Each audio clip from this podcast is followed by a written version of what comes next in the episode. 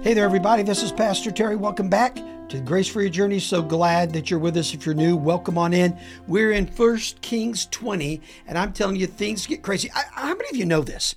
When you don't walk with the Lord, when you surround yourself, your closest innermost circle, I'm not talking about second tier advisor kind of people that you listen to every now and then, but in your innermost circle, if in that innermost circle you have people not walking with the Lord, how is that going to impact you? Well, I will tell you, Ahab, King Ahab, is absolutely a study in that. Just to remind you of what's going on. In the first part of chapter 20, a guy named Ben-hadad, the king of Syria, begins to wage a war, wants to wage a war against Ahab. So he sends these emissaries to him and said, Hey, um, I won't go to war with you if you'll meet these conditions. So Ahab says, Yes, I'll meet these conditions. And so he came back a little bit later and he upped the ante, right? When you get in negotiations with someone who has no scruples and is a tyrant, you never win. You never win that. So he came back. He said, Well, you know, I don't only want this stuff. Now I want your wife and your kids. and that's basically what he said.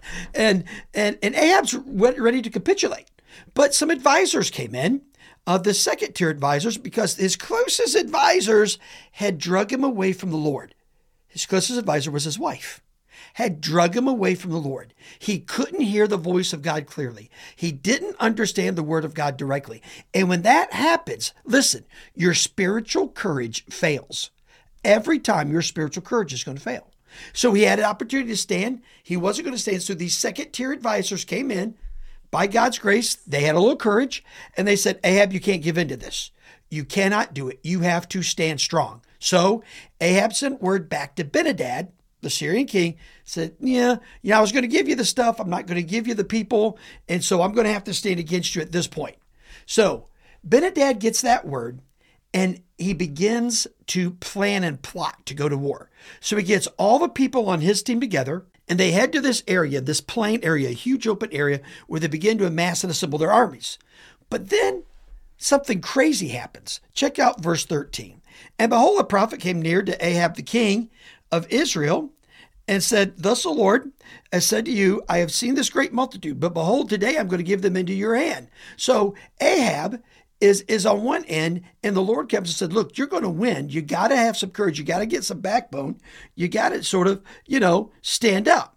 But in verse 16, we look over at Ben-hadad and see what he's doing. Ready for this? So they went out at noon while Ben-hadad was drinking himself drunk in the booths or the shelters with his 32 other kings. That means leaders of those armies that had assembled with him. So it's the middle of the day. They're getting ready to go to war and they're all getting drunk. now the Lord says to Ahab, get some courage because obviously God knows things we don't. He knew Ben-hadad wasn't going to be in condition to fight. You can't fight when you're all liquored up. I mean, you might think you can, but you certainly can't lead. I mean, there's no way. So what happens? So they go to war, and Ahab, king of Israel, sure enough, as God promised, beat Ben-hadad. Now, Ben-hadad escaped and he went away, but he wasn't done. He got together with those kings and leaders and said, We're not done. We're going back.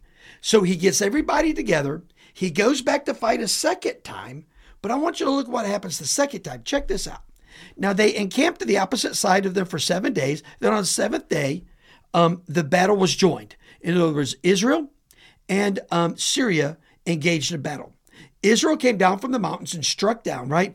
And, and the Syrians lost 100,000 foot soldiers in one day. 100,000 people in one day. Then the rest fled to the city called Aphek. Yeah, and then the wall fell upon 27,000 men who were still left. So Ben-hadad was utterly defeated, though Ahab had no courage.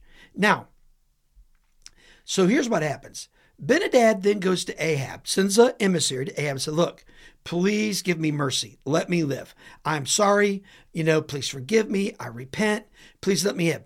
So Ahab, lacking wisdom, lacking the word of God, lacking the principles of God, because here's the principle when someone has repeatedly shown you that they're your enemy, you can't be their friend, not until they change. And there has to be evidence fruit of their repentance, not just words. There has to be fruit of repentance. So he got words, but he didn't get a lot of long term fruit. He didn't. he didn't have any time to evaluate if Ben-hadad had really had a change of heart or mind. He didn't. So he gave him mercy. So he's riding in his chariot a few days later, and there's a man laying on the side of the road. He's beat up, bandaged up. Man, he looks in really rough shape. So the king stops. And so the, the guy who's there tells the story about how the Syrian soldiers had beat him up and how they left him there to die and how they abused him. And, and while he was telling the story, the king was being moved, right? Feeling sorry for the guy. So then the guy jumped up, took off the bandages, took off his, he had an eye patch, took off the eye patch, and Ahab recognized him. He was a prophet. Now listen to what he said. And Ben-hadad said to him, um, oh, in verse 42, he said this. I'm sorry. In verse 42, he said this.